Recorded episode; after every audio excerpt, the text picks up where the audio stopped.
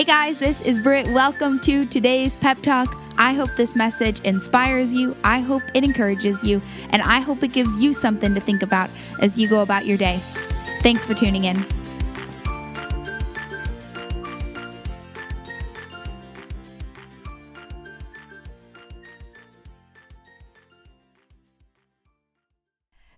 Morning, everybody. Happy Tuesday. We have made it to Tuesday, and you know, I think that throughout this season, I keep reading my Bible and I'm wondering if this thing was written yesterday. I mean, it is just weird how so much of scripture is hitting home in the midst of COVID 19. So here's our verse for today. It's found in Deuteronomy 12, chapter 8. It says, Your pattern of worship will change. Today, all of you are doing as you please because you have not yet arrived at the place of rest the land your God is giving you as a special possession. And I think this verse is so relevant to what we're experiencing today because our patterns of worship are changing. You know, we don't have a Sunday morning experience anymore. We've got online and we don't have hugs. We've got virtual high fives and there's no more in person discipleship. It's all over Zoom. And so it's just all of these changes of how do we seek God in the midst of so much change. But here's what's so interesting about that verse is it says today all of you are doing as you please because you have not yet arrived at the place of rest.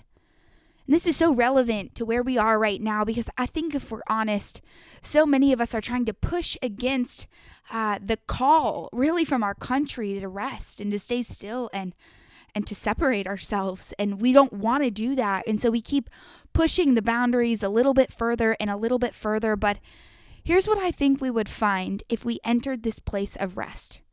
This place, social distancing, isolation, alone, lonely, by ourselves, this place is God's special possession.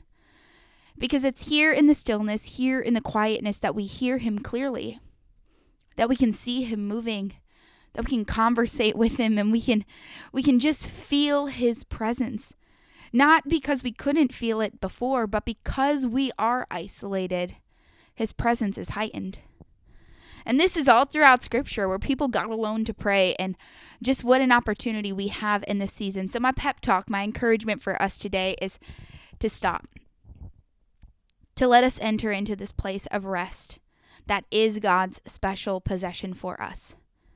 This place isn't because he's out to get you, it's because he loves you. And I believe now more than ever, we've got to submit ourselves to him, humble our hearts, and say, you know what, God, even if I don't like this, even if I'm lonely, even if I have to face the person in the mirror, which is actually me, who's been staring back at me all along, but I've been using everybody else to distract me from doing what you've called me to do, even if I have to face that, I will get still. Friend, my prayer for us as we go into our day is that we would see He has called us into this place of rest that is His special possession. This time is not wasted. He did not forget about you. He is in this now more than ever. And He is there waiting for you when you're ready to come to Him. Thanks for hanging out with us today, guys. We will see you back here tomorrow morning. I hope you have a great Tuesday.